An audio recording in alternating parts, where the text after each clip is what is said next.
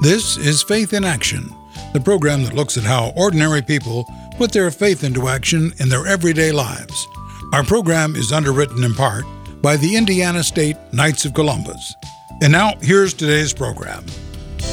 This is Faith in Action on Catholic Radio. I'm Jim Ganley. Our co host is Brigid Eyre. Hello, Jim. Hello, everyone. And uh, Brigid, we've got a program that's going to be talking to a doctor this morning. So, um, when we always start our programs off with a prayer. So I'm going to offer a prayer for healing right now that I've gotten from a little uh, Catholic prayer companion booklet. So if you would please join me in the name of the Father, and the Son, and the Holy Spirit. Amen. Amen. O holy St. Anthony, God granted you the power to heal those afflicted with every kind of sickness. Hear my plea for my loved ones who are ill and in need of your heavenly assistance. Obtain for them health in mind and body, and give them the strength to overcome pain and suffering. Quickly and completely restore them to the fullness of good health. Amen. In the name of the Father, and the Son, and the Holy Spirit. Amen. Amen. Okay, well, our guest today is Dr. Thomas McGovern. We are going to talk about his new book. Um, he is the co host of the radio show, The Doctor Doctor. Um, the show originates on Redeemer Radio in Fort Wayne, and we are carrying it here on Catholic Radio Indy. It is on uh, uh, 11 a.m. on Saturday mornings. 11 a.m. at 7 great Saturday. program. Yeah, great program. So, welcome to Faith in Action, Dr. Thomas McGovern. Thank you, Brigid and Jim. You, you know, with the program Doctor Doctor, this is an old joke, so to speak, but you could call Doctor Doctor a paradox. We are a paradox, absolutely. Actually, there's three of us, but there's typically two of us on at a time. okay. Jim's bringing out his good material right in the morning here, so I'm I'm still uh, rolling out with the coffee, and he's got got the jokes. Well, tell us about your um, new book. It is called um, Christ, What Christ Suffered A Doctor's Journey Through the Passion. What's the book and why did you write it? Uh, I wrote it because uh, essentially God asked me to. In other words, I told people who asked me for years to write a book.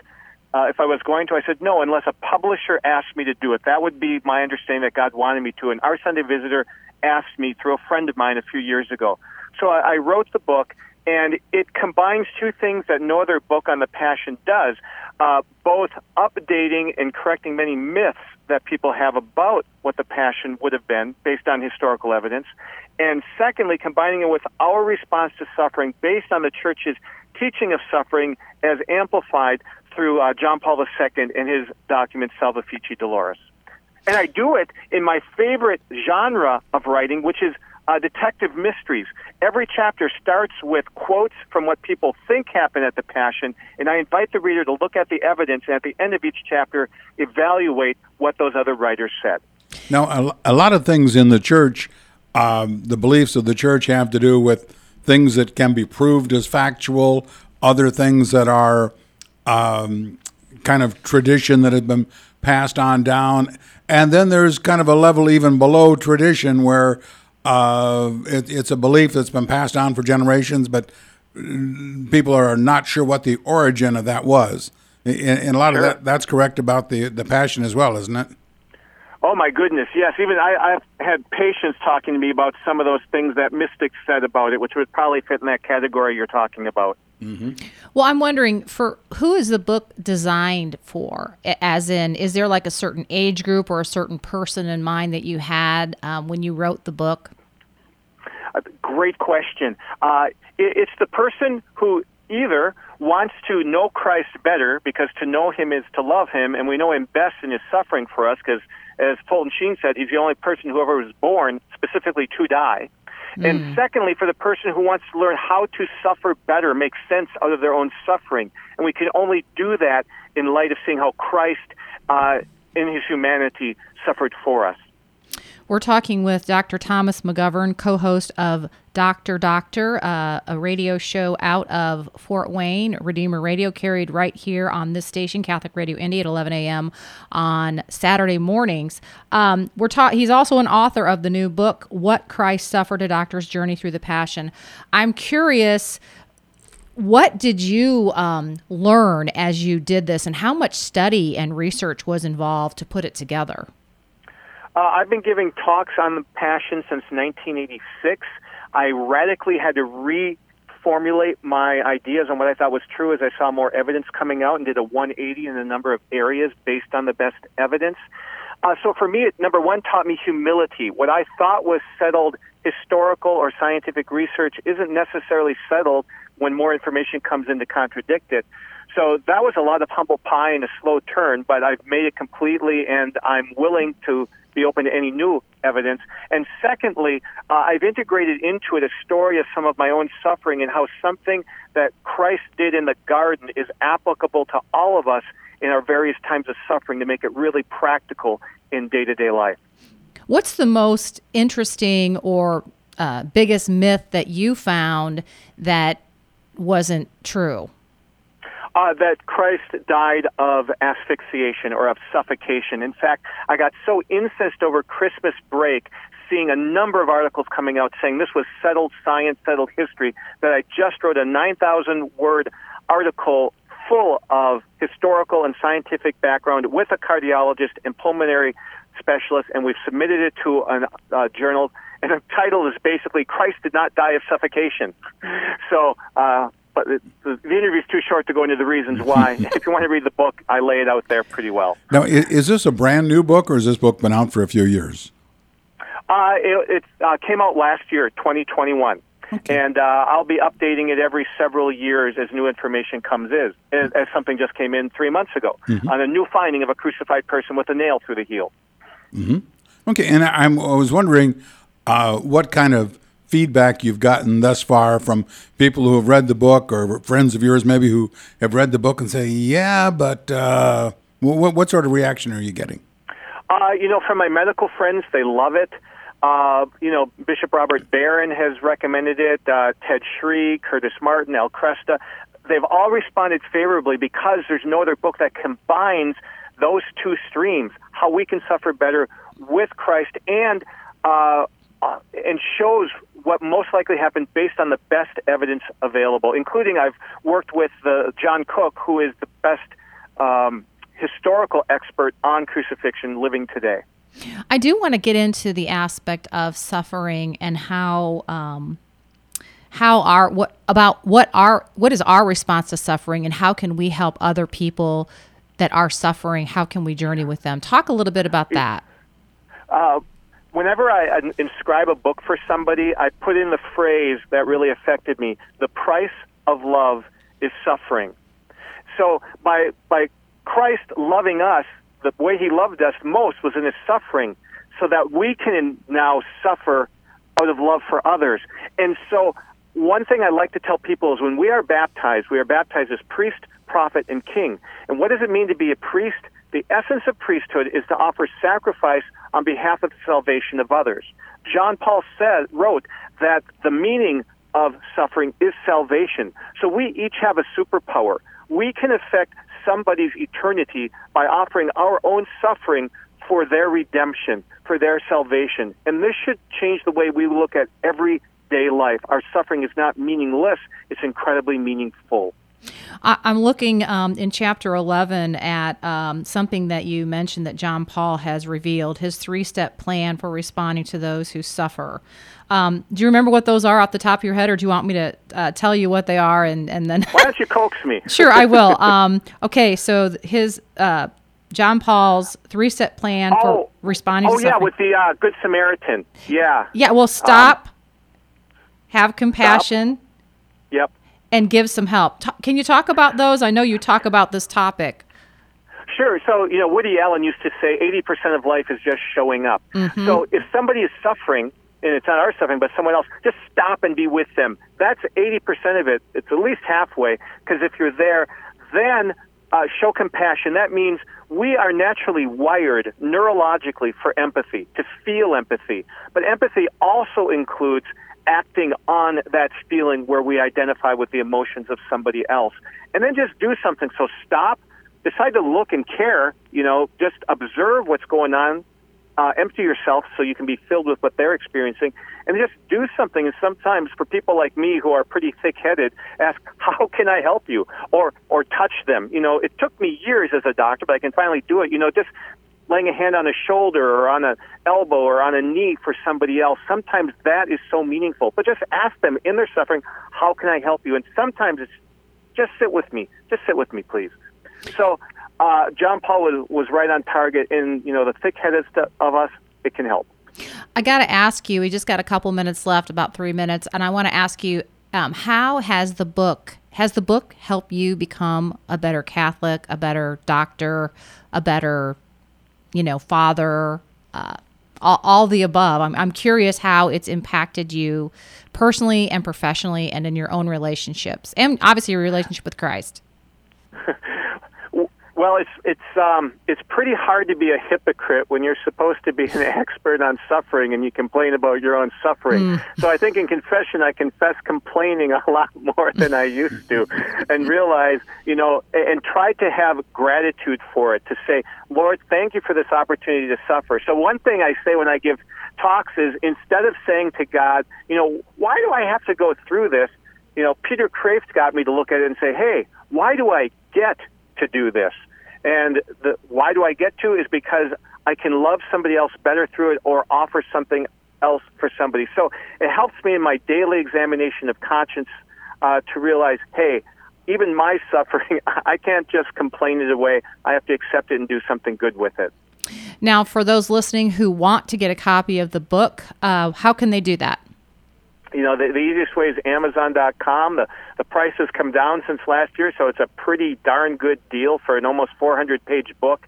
And it's, it's beautifully made. I was really pleased when I held it in my hand for the first time. The cover is absolutely gorgeous, and the print is easy to read, and it's full of, of pictures and surprising information you may have never heard of. It really is. I'm holding the book right now, and it is really beautiful. It's got a lot of lot of pictures in there. I like books that have pictures. That would be uh, perfect Lenten reading, but actually uh, beyond Lent too. Uh, it, it, fits very well in Lent, but it could be something that people would read year round because it's something we all want to know. Yeah, that that's when it sells the best. In fact, last year in Holy Week, it hit number one in the Amazon category, Christian historical theology. And I have had uh, people, in fact, some of the endorsers say they're going to read it every Lent now. That's their regular Lenten reading now. But as Jim had mentioned, the, the other part about helping people um, deal with suffering and being a companion to them, that there's also that element. Um, so they can get absolutely they can get the book on Amazon. the The title is "What Christ Suffered: A Doctor's Journey Through the Passion," um, with author Dr. Thomas McGovern, who's been our host, who's the co-host of the Doctor Doctor. You can get that on Amazon. Uh, we are out of time, but. Uh, Thomas, Dr. Thomas McGovern, thank you so much for being our guest today and safe travels as you go out and speak around the country. thank you. God bless you both, Brigid and Jim. You're listening to Catholic Radio Indy, converting the culture to Christ through radio, featuring 100% Catholic programming 24 7. Do your friends a favor. Tell them about Catholic Radio Indy. Across America, there are quiet heroes changing lives every day. When disaster strikes, they lend support. They give hope to those in need, warmth to the cold, and help to those society ignores. Over the past decade, they have given more than $1.5 billion and 700 million hours to charity. When it comes to making a difference, the Knights of Columbus are on the front lines. Become a knight and be the difference. Learn more at kofc.org. Take Catholic Radio Indy's 40 Days of Lent Challenge. During Lent, listen to at least one hour of Catholic radio each day. If you're already a daily listener, add an hour each day or pick a different time to listen. Or, if you really want to go all in, listen exclusively to Catholic Radio Indy from now until Easter. Spend 40 days with Catholic Radio Indy and see what a difference 100% Catholic programming 24 7 makes. You're on a journey, in a race, in the company of others. Imperfection makes you human. Forgiveness offers life, and opportunity brings hope. Good news and great company. Catholic Radio Indy.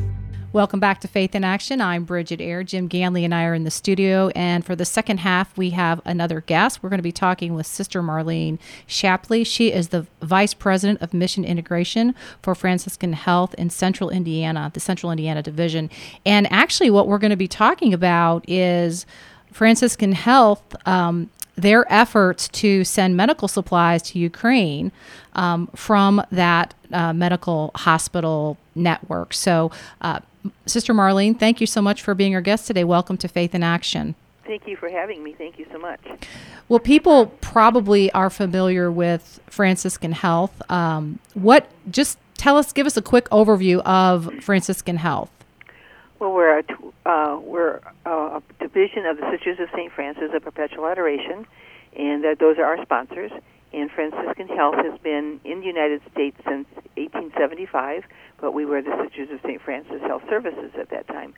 We came from Olpe, Germany in 1875 to do uh, health care, and we have uh, expanded from Lafayette, Indiana to east into west, and we're here to serve those who are in need of our care.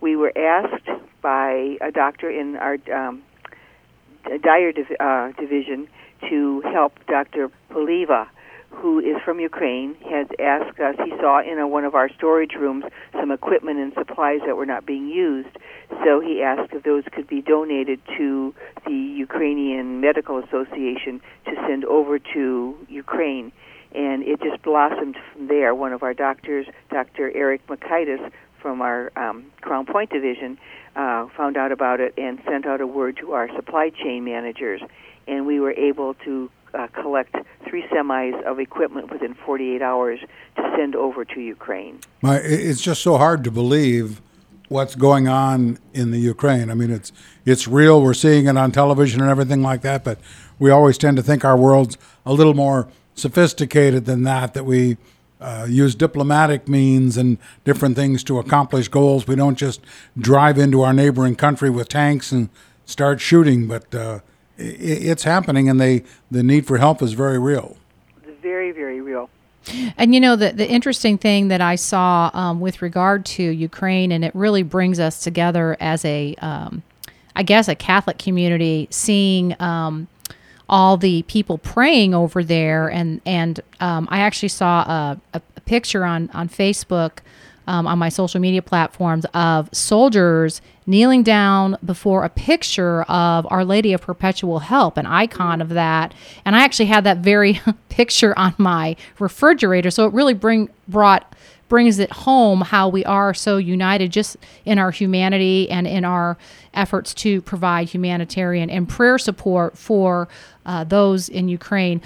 Okay, so I'm curious. Um, you did talk about the the doctor in Dyer, um, northern Indiana, there that was connected with a doctor who had studied in Ukraine. Is that correct? Is that how Dr. this got? Dr. Poliva was from uh, Ukraine, and he was the one that was first asked if we could help. And then one of our doctors in Crown Point heard of this, Dr. Makaitis, who is from the United States, and he was the one that uh, contacted our uh, supply chain managers to see if we had supplies and equipment that we could donate. And we in healthcare, you know, we have so much supplies. We have we get a new product in, and everybody wants to use use that new product right away. So we have things that are no longer being used, and we keep them in storage for such instances like this if someone needs help and assistance. I want to ask you, Sister, what type of medical supplies are going to be sent, or what, what are on those truckloads that are going to be going um, over there? Mm-hmm. There's gloves, there's gauze, excuse me, bandages, syringes, sterile ir- irrigating fluids, and some uh, surgical equipment. Now, I would imagine just the process of getting the materials from point A to point B is pretty difficult. I mean, it's not just a matter of normal shipping, I wouldn't imagine, with the war going on and things. Well, we were able to collect the things and put them on semi trucks, and then they were going to, I'm going to assume Chicago, I don't know where, but the Ukrainian Medical Association was going to charter planes to take them over to Warsaw, Poland, where they would be put in other trucks and vehicles to be taken across the border into Ukraine. So, Franciscan Health is um, primarily in the United States, or what's the scope of Franciscan Health? I know the Franciscan Alliance is over Franciscan Health, the local area. Talk a little bit about the whole um, alliance and where all you serve people in general with the medical help that you do, just for the people of the United States. Well, we're only here. We have 11 hospitals in Indiana and one in Illinois. That's our focus right now. Years ago, when I was a young sister, we had uh, hospitals in uh, more in Illinois. We had one in Memphis. We had one in Louisville. So we were beyond just uh, in Indiana, but we've divested of those hospitals for various reasons, and so we're really located focusing along the I-65 corridor.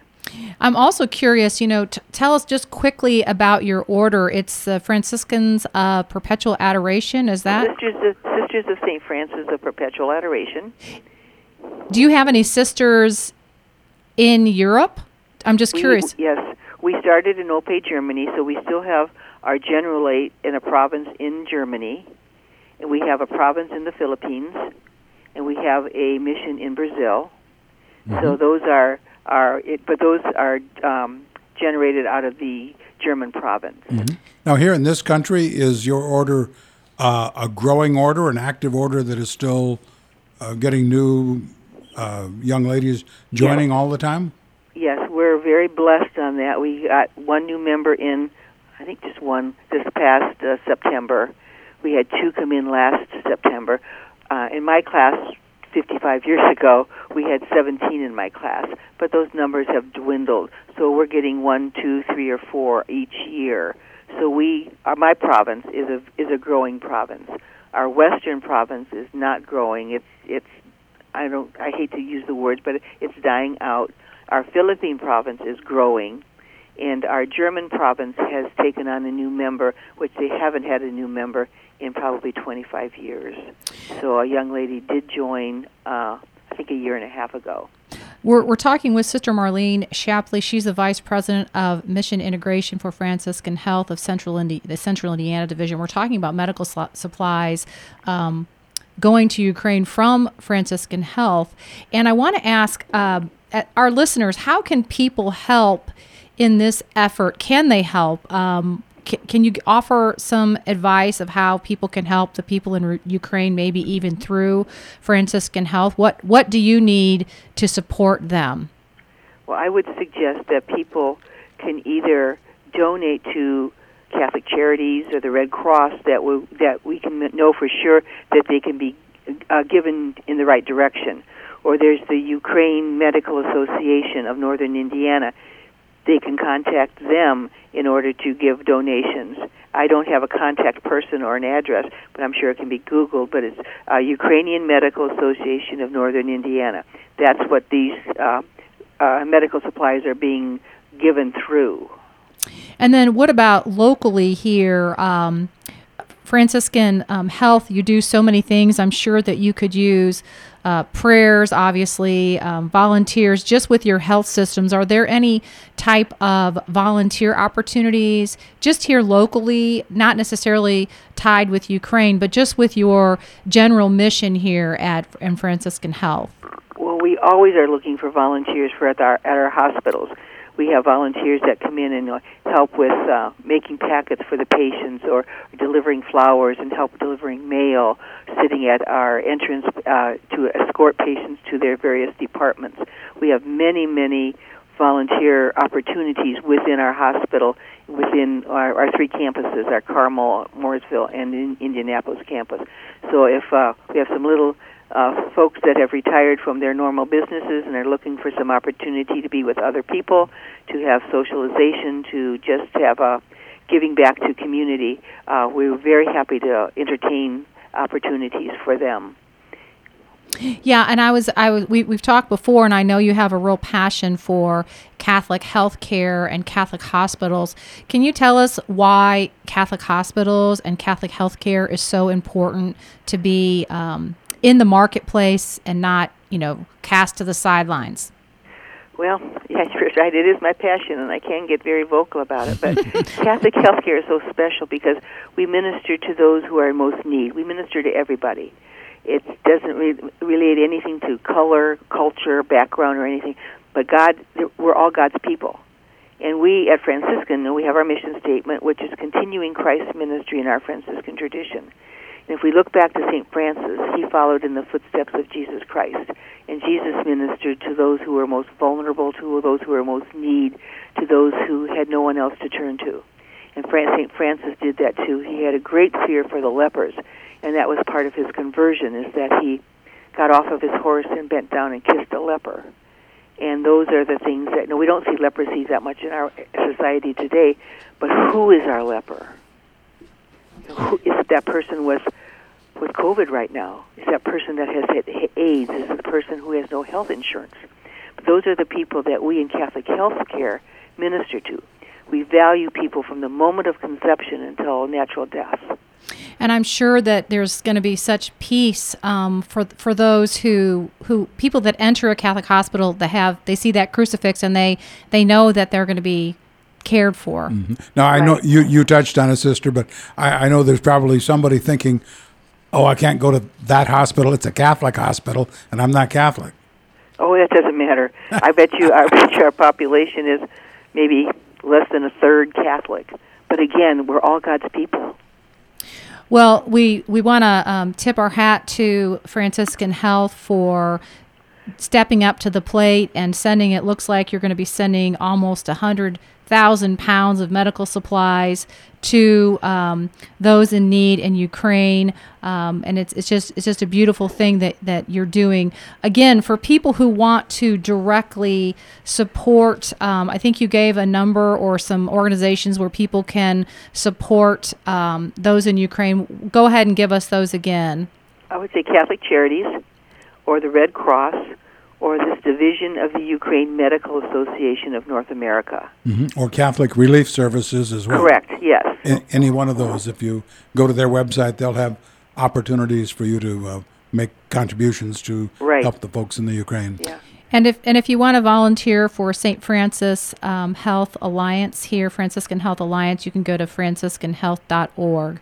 Um, Correct. We are just about out of time. Um, um, I, I, just want to thank you so much, um, Sister Marlene Shapley, uh, VP of Mission Integration from Franciscan Health Central Indiana Division. Thank you so much for loving Jesus and offering your life for Jesus um, and serving in the hospitals and those who really need your help. Thank you so much for being our guest today, sharing with us what you guys are doing to help those in Ukraine. Well, thank you for letting getting our message out. Thank you, Brigid. Thank you, Jim. You've been listening to Faith in Action, the program that looks at how everyday people put their faith into action in their everyday lives. This program is underwritten in part by the Indiana State Knights of Columbus. If you have suggestions for topics or guests for this program, contact Brigid at CatholicRadioIndy.org. That's B R I G I D at CatholicRadioIndy.org or call us at 317 870 8400.